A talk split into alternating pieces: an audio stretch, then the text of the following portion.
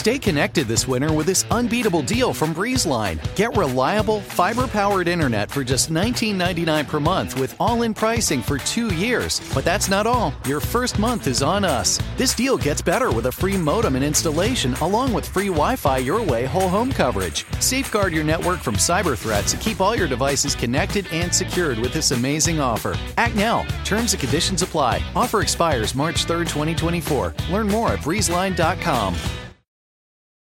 Hey everyone, Ben here. I'm so excited to share the first episode of my new podcast, Another Russia, with you.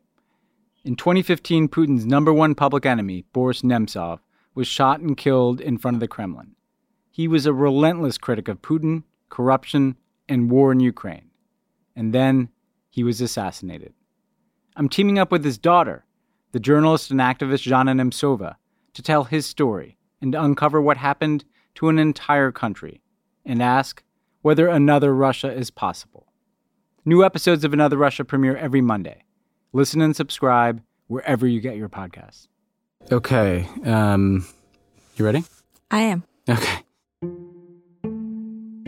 So why don't we just start, like, introduce yourself, Zhanna? My name is Zhanna Nemtsova. I'm a Russian journalist and activist. I'm 38 years old. I'm really old. No, that's not old. That's my friend, Zhanna Nemtsova. We're recording in a studio in Holland. It's a few weeks into Russia's brutal invasion of Ukraine. She's Russian, but she hasn't lived in Russia for the last seven years. She had to leave her home because of who she is and who her father was. My father was Boris Nemtsov, a Russian liberal opposition politician. He was assassinated in Russia in February 2015. So, Zhanna, at the time, you're living your life in Moscow. You're working as a journalist for RBC, a Russian broadcaster. Can you take us back to February 27th, 2015? What were you doing that day? It was Friday. It was my last day in office before a much anticipated holiday. I was planning to go to Italy with my mother to spend one week there one of my colleagues approached me and he asked me, Could you invite your father to take part in our program today? So we're going to discuss Ukraine. And I, I called my father. I said, You know, my colleague would like to invite you for the evening show, for the main evening show. I said, No, no, no, no. I don't want uh, your RBC. It's not an important channel for me. Nobody watches your channel at all. no. I'm now organizing a major anti-war protest, and today will appear on Echo of Moscow radio station. Everybody listens to Echo of Moscow radio station. No RBC, bye bye.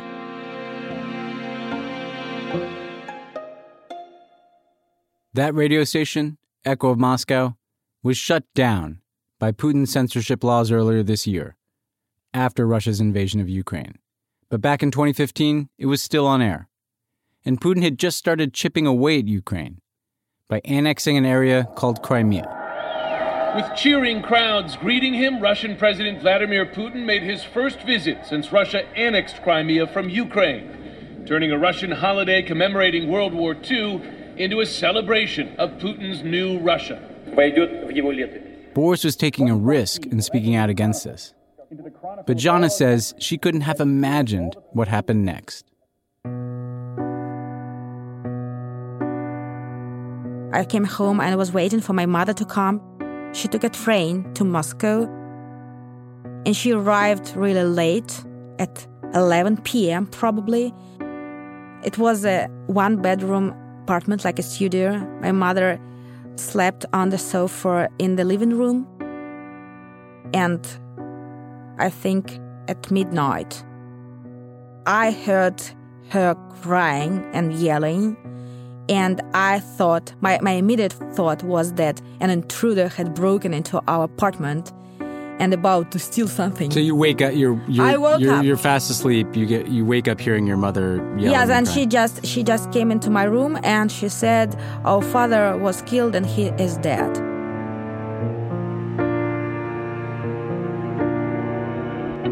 I, I was shocked and I couldn't believe her words. I asked her, Who said it? He that I got a call from Olga, my friend, and she told me that. And she, it's already in the news. So I turned on my phone. I read some Russian language news outlets, and I still could not believe it. And then I went directly to the CNN's website. It was on the front page. And then I believed. The breaking news coming in from Russia, A prominent Russian opposition leader Boris Nemtsov has been shot and killed by an unknown assailant. What's going through your head? Like, what are you thinking? Putin. thinking? You're just thinking Putin. Putin did it.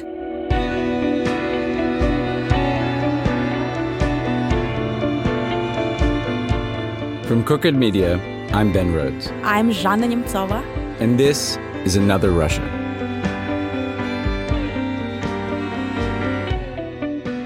I first met Zhanna in the spring of 2017. I had just finished eight years working in the Obama White House as Deputy National Security Advisor, and I was trying to understand why the world was moving in the direction of nationalism and authoritarianism, the opposite of what I'd worked for all those years. Jana was also searching for something the truth about who killed her dad and why. Both of us knew that the answers to those questions led, at least in part, to one man Vladimir Putin. I had encountered what Putin had done from the perspective of the Situation Room, Oval Office phone calls, and many hours of meetings with the Russian government. But Jana and her family had lived the events that I'd experienced from a distance. Jana's father was at the center of all the major turning points in Russia's modern history. He was an activist for democracy as the Soviet Union collapsed. I am ceasing my activities in the post of President of the USSR. He took on the newly minted oligarchs as Deputy Prime Minister. We call them oligarchs. They're buying up newspapers, airlines, oil companies. He went from being the heir apparent to the presidency to the leader of the opposition when Putin took power. When he protested in the streets, he was thrown in prison. When Russia annexed Crimea, he raised the alarm bells about endless war and corruption.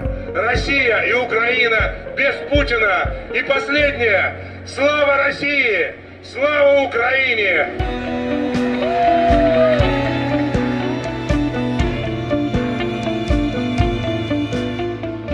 Then he was assassinated in the shadow of the Kremlin.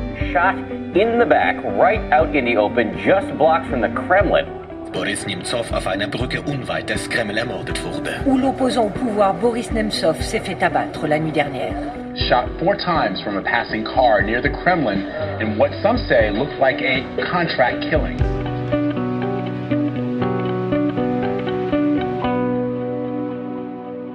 My life changed in one night. And there were two options for me either to keep silent or to speak up. And I decided to speak up. On the day Jana's father was killed, it wasn't only her life that changed. So had Russia. Boris Nemtsov was far from a perfect man, but he represented the future that Russia lost, the road that was not taken. He was very unlike any Russian politician I've ever met. He was just so incredibly full of vitality, of life, of ideas. He was big, actually. He not only physically but also the energy around him. He was talking to this woman. He was talking to her as a real human being, as respecting as a voter. And she absolutely fell in love. He completely changed her mind. And I think that this love for my father is still the main driving force in my life. But once again, how can you explain that you love one person? Yeah, you yeah. just love this person, if, and that's it. This is a story of what happened to an entire country. But more than that, it's a story of one man and one family who was and still are fighting for another Russia.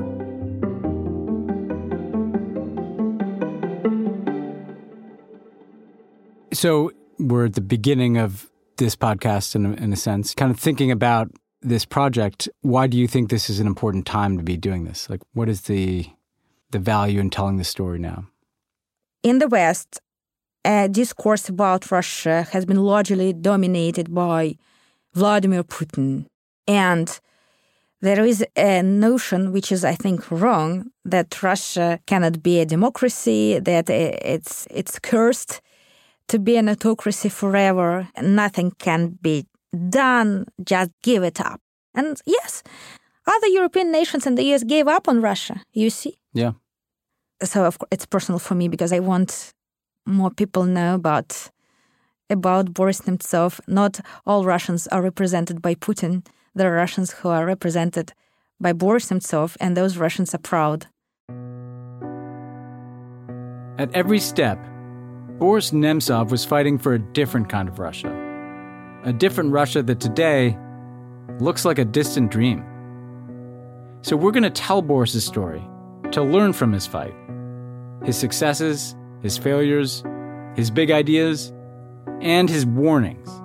He can tell us how we got here, and maybe it can tell us something about what we should do next. This is episode one My Father's Daughter.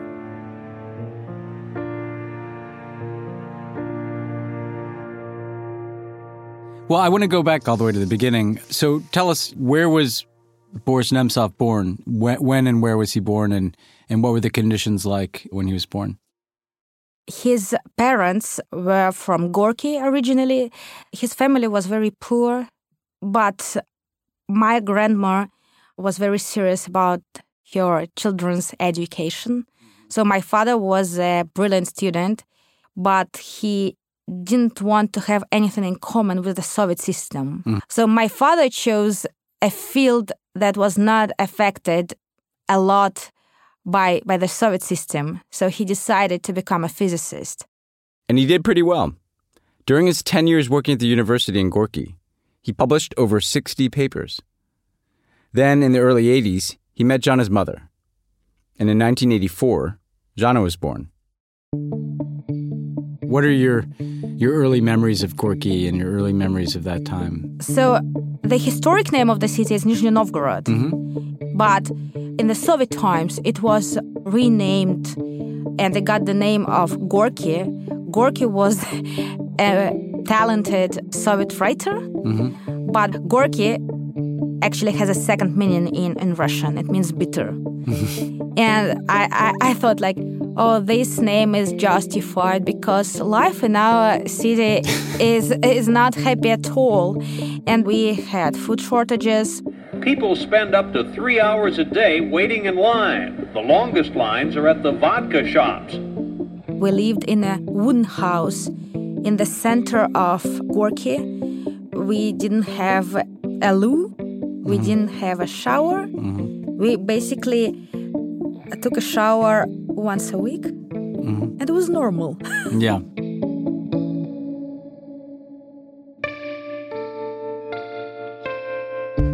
I didn't have a babysitter, and my parents wanted to go out to party, and they would leave me alone. And they they used one trick. They told me, "So sit on this bed because there are wolves everywhere on the floor." And I was so much scared. Hmm. When they left, I didn't move. I truly believed that there were wolves all around. They would eat me if I got out of the bed.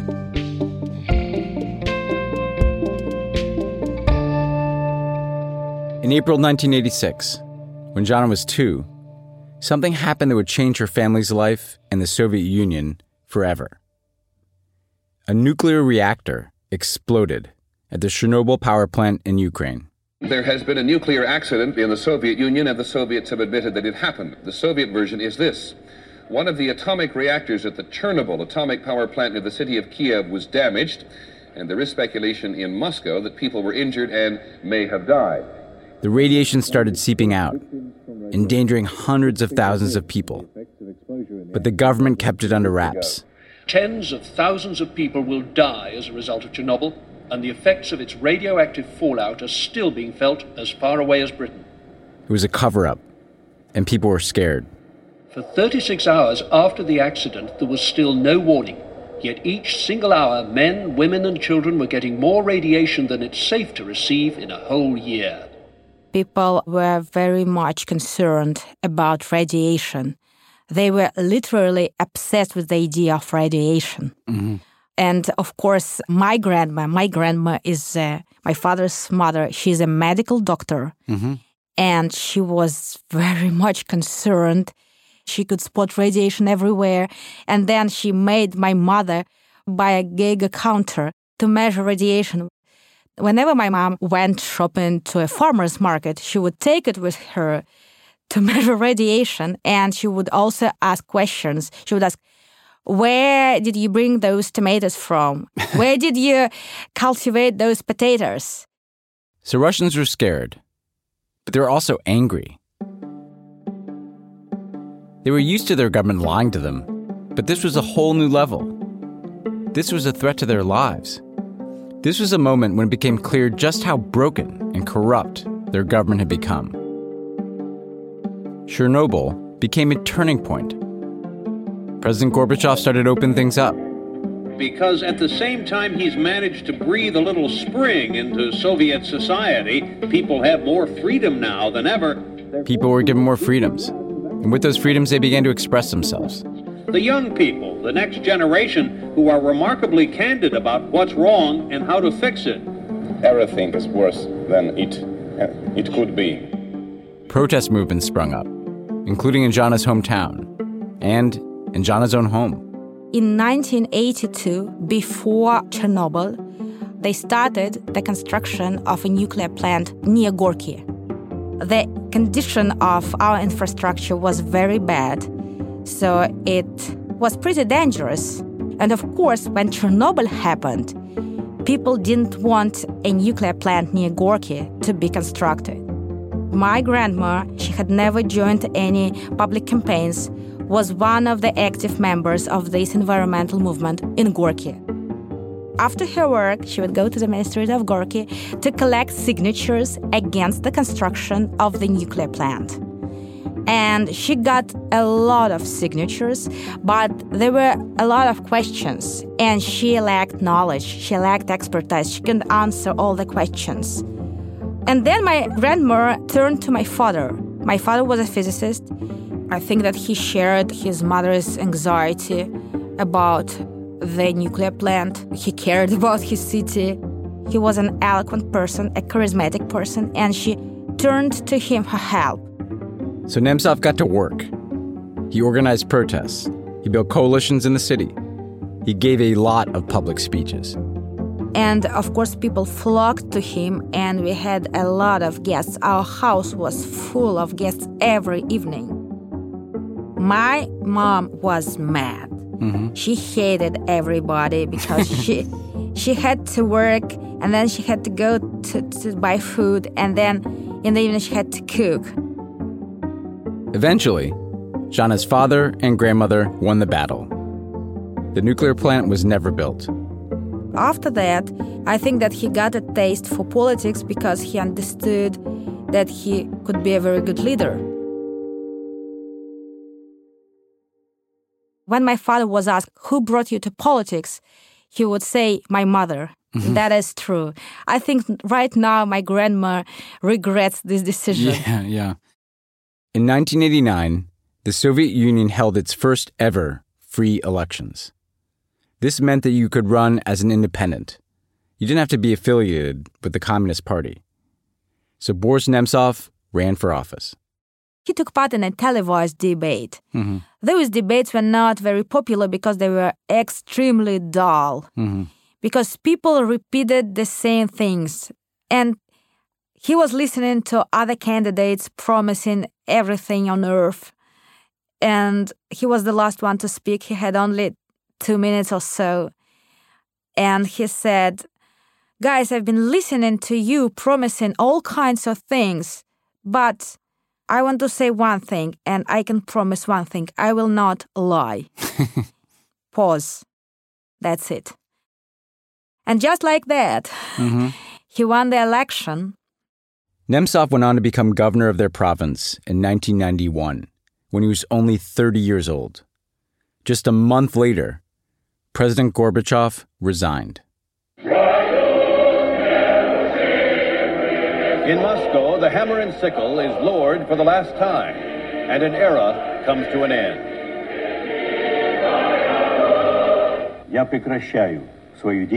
I am ceasing my activities in the post of President of the USSR.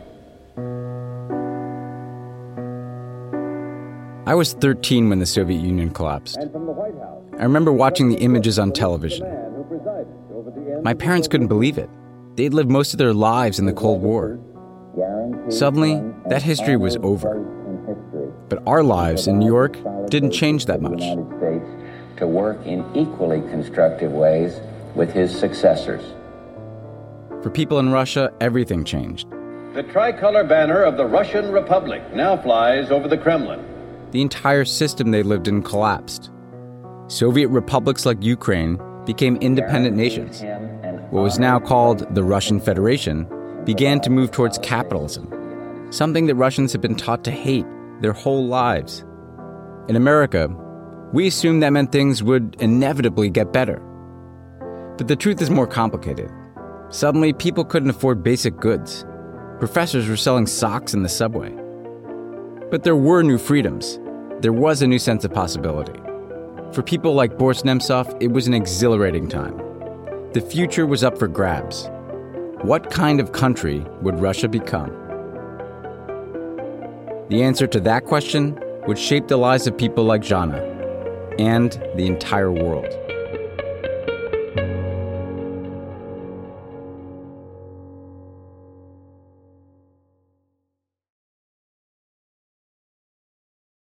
So it's 1991. Boris Nemtsov now finds himself in a new country. Russia has gone from communism to capitalism. Even the name of his city has changed, from the Soviet Gorky to what it's now called, Nizhny Novgorod. It was a very rare chance for young and energetic, enthusiastic people to do something, to make a change, to achieve a lot. And most of that change involved a wholesale uprooting of the economic system. Because in, in, in the Soviet Union, everything, almost everything belonged to the state. Mm-hmm. So we are now in the studio. If we had recorded this podcast in the Soviet Union, it would have belonged to the state, Mm. everything. So his main goal was to transform a state run economy into a market led economy.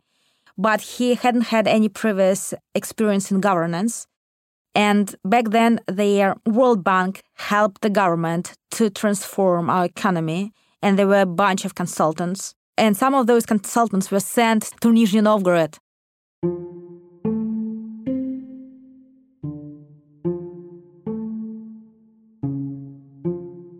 My name is Alan Bigman. I worked for the International Finance Corporation in Nizhny Novgorod in the early 90s with Boris Nemtsov, who was governor at the time. Alan is an all American kind of guy. But when he was a kid growing up, during the Cold War, he got obsessed with this idea. The idea that there was this other out there, this country that considered us to be an enemy that had a completely different system. And so when he was at college, he decided to study as an exchange student in the Soviet Union. And I had been traveling back and forth trying to see if there were some things that I could do there. And then watching on TV while they lowered the red flag from the Kremlin the last time and hoisted the Russian tricolor, I was thinking this just changes everything.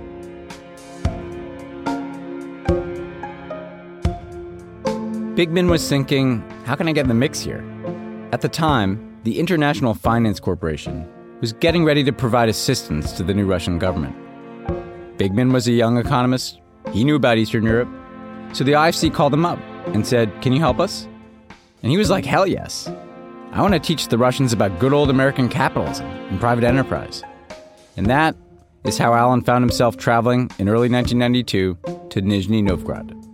Because there was a young, reform minded governor, Boris Nemtsov, who was very, very eager to start the reforms immediately. He saw the problems and he saw that there needed to be immediate solutions. Despite Alan's youth and excitement about meeting the great Nemtsov, he also quickly realized he was very much an outsider in this new city. I was walking with two of my colleagues, one American, one Russian. We were walking back to our hotel, and we had taken some bottles of what the Russians call mineral water. Unfortunately for us, those bottles look a lot like vodka bottles. So there were two large men that clearly had not had enough vodka, although probably already had too much, and wanted ours. So they came up to us, took it, and then started fighting with us. I got my hand pretty badly cut up and wound up in the emergency room. So this was sort of our welcome to Nizhny Novgorod. Alan's run in with these vodka enthusiasts became the stuff of legend. He laughs about it now, but it was a lawless, chaotic time. A time where you always felt on the cusp of danger. Soon after this encounter, Alan met the young governor, Boris Nemtsov, for the first time, and he found out that his reputation preceded him. And I was translating, and Boris looked at me, fixed me with his eyes, and said, You must be Bigman. I said, Yes, Boris Yefimovich, using the patronymic, the polite form of address in Russian. I am Alan Bigman. He said, You are the one who goes to our collective farms, drinks vodka, and then sniffs black bread afterwards. And I said, Yes, Boris Yefimovich, that would be me. And he said, I think you're going to go very far in Nizhny Novgorod, Mr. Bigman. Alan says from the minute he met Boris, he just knew there was something about this guy. He had that charisma, he had that ability to make you feel like you were the only person in the room. But it wasn't just his political chops that set him apart, it was also what he was doing to the economic system. Some Westerners referred to Nizhny Novgorod as a laboratory of reform because Boris Nemtsov gave a unique opportunity to try things faster and more radical than in other places in Russia. A radically new way of looking at the economy for them. We were trying to push forward as quickly as possible, but it was a way to show in at least one place what it could look like. They were basically trying to answer this one simple question How do we get assets out of public hands and into private hands? Land, shops, factories, everything. Just think about the challenge here. After 74 years of communism, 74 years of penning capitalism as the enemy, they suddenly had to figure out how to make a capitalist economy work. Almost overnight. I remember when I had been studying the Soviet economy in college, thinking, well, this is this could be done better. This is clearly wrong. And now we were faced with the task of, okay, you're so smart, figure out a way to fix it. I think if I had been any older or more experienced, I would have walked away. But Alan stuck around, and they came up with a straightforward solution to the problem. The way the IFC principally privatized these small enterprises was through auctions. This basically meant that everything that used to be owned by the state, all those shops, laundries, grocery stores, they were auctioned off. The rules were clear. People came, and whoever made the biggest bid won the prize. Bit by bit, Nemtsov and Bigman started to take businesses out of the state's hands and put them into the hands of private individuals. And it was successful. In fact, it was so successful that even the queen of free markets herself came to pay her respects.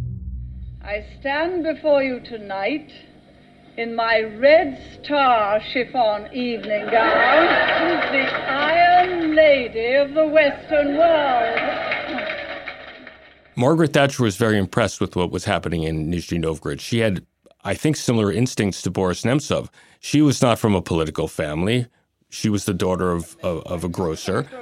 She understood what hard work and free enterprise meant, and she was very impressed that Boris Nemtsov did as well, and that's what he was trying to bring to Nizhny Novgorod. Yes, of course. They were fearful to make the first plunge. She wanted to see what was going on in Eurasia after the collapse of the Soviet Union she could have gone to St. Petersburg, she could have gone to Moscow, but she landed at the airport of Nizhny Novgorod because she wanted to meet Boris Nemtsov. At the time, you know, you're describing in the late 80s, you know, you guys or you're very poor, you know, don't own your own apartment, you're standing in bread lines. And then it just, you know, two or three late years later, your father's meeting Margaret Thatcher and he's he's this kind of globally known figure. I mean, how how did that impact your parents? Like how did they feel about it? My mother and me, we could not understand how popular my father was. For me, he was my father. There was one televised interview. It was conducted by Nina Zvereva. Nina Zvereva was a very prominent journalist in Nizhny Novgorod. She supported my father and she was a friend of our family. And she got an idea to do an interview with this little kid. How, Her name was? Zhanna, seven years old. She came to our apartment and she asked what the governor should do. The answer was the governor should resign. well, yes. I mean, I wanted to say I would like to spend more time with my father and I don't like his new job. So please resign. Somebody else will take care of everything here. Well, this interview was broadcasted and Nina started to get very critical letters. And those letters like said, why on earth did you interview this stupid girl? she is silly. She does not understand anything. We don't want to listen to her. And I was so much offended. And I said, okay, guys. So from now on, I will not do any interviews except from Ben Rhodes. no, no, no. I'm joking. I will not do any interviews unless I have my own achievements. Zhanna was reacting to the fact that her father's stature just kept growing and growing. He wasn't just making friends abroad, he was also making alliances with some of the most powerful people in Russia. People like the president, Boris Yeltsin. Yeltsin, he needed a coalition of like minded people. And that's why Yeltsin approached him and asked, Boris, are you from Gorky? He said, Yes. Do you know how to build the beautiful Russia of tomorrow? Do you have any ideas? He said, Yes, I have some ideas. Okay, let's discuss them. So, and that's how he got to know Boris Yeltsin. In 1994, Boris Yeltsin took an impromptu trip to Nizhny Novgorod to visit Nemtsov. Little did Zhanna or her father know at the time, but that visit would change their lives. Yeltsin loved to play tennis. Mm-hmm. He was not really good at it, but he loved to play tennis. My father was much better, was a better tennis player. I don't know exactly who came up with the idea to organize this tennis match, but it was quite a weird scene. So they came to the tennis court in the center of Nizhny Novgorod. There was a big park, and there was one big tennis court. It had a name, the Presidential Tennis Court. I think it had been built for this great match between my father. So they came there, there were people sitting uh, everywhere, there were crowds, there were journalists, reporters. It was not looking like a real tennis match, but something really strange. Перед началом игры разминают подачу. Спасибо. My father was young and healthy. he looked quite athletic. He played tennis a lot. Yeltsin, he was old. It was evident that he had severe health problems. Even though it lasted only for 10 minutes, it was evident my father was much stronger as a player than Boris Yeltsin.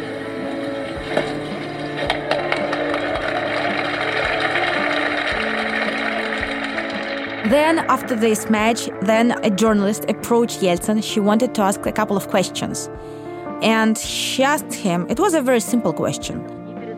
What do you make of Boris Nemtsov? Is he a good governor?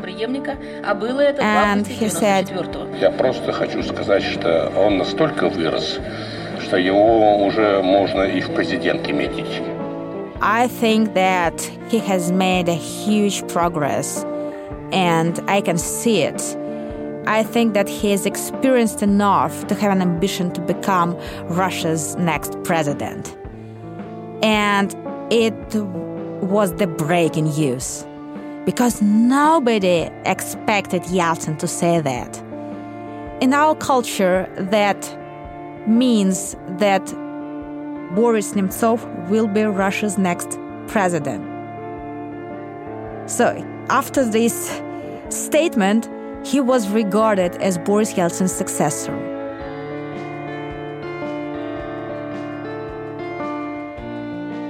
What did your dad think about that? Well, I think that he was flattered. But also, it was a burden for him.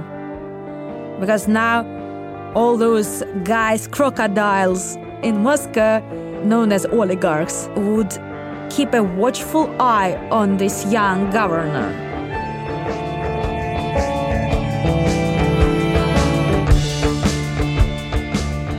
So, Boris Nemtsov, a physicist who was born in the Soviet Union, now finds himself an elected governor in the Russian Federation and the potential heir apparent to the president. But those crocodiles that Zhanna mentioned, the oligarchs, they had other ideas about who should be in charge. If we are the smartest and if we are the richest, then we are the elite and we are the ones who are going to decide how the country is run. And whether we're elected or not, we are the barons, we are the elite, we will decide. That's next time on Another Russia.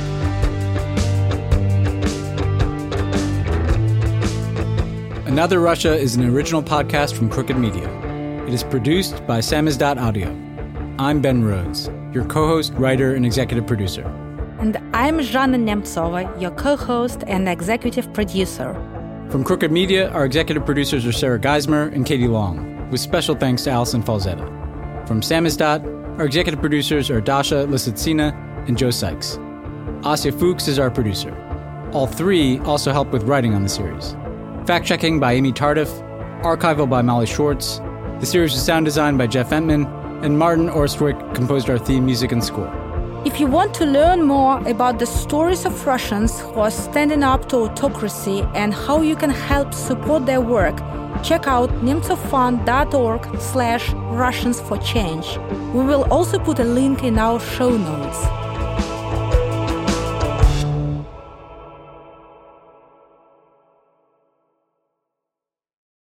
Whether you're a morning person or a bedtime procrastinator, everyone deserves a mattress that works for their style. And you'll find the best mattress for you at Ashley. The new Tempur-Adapt collection at Ashley brings you one-of-a-kind body-conforming technology, making every sleep tailored to be your best. The collection also features cool-to-the-touch covers and motion absorption to help minimize sleep disruptions from partners, pets, or kids. Shop the all-new Tempur-Adapt collection at Ashley in-store or online at ashley.com. Ashley, for the love of home.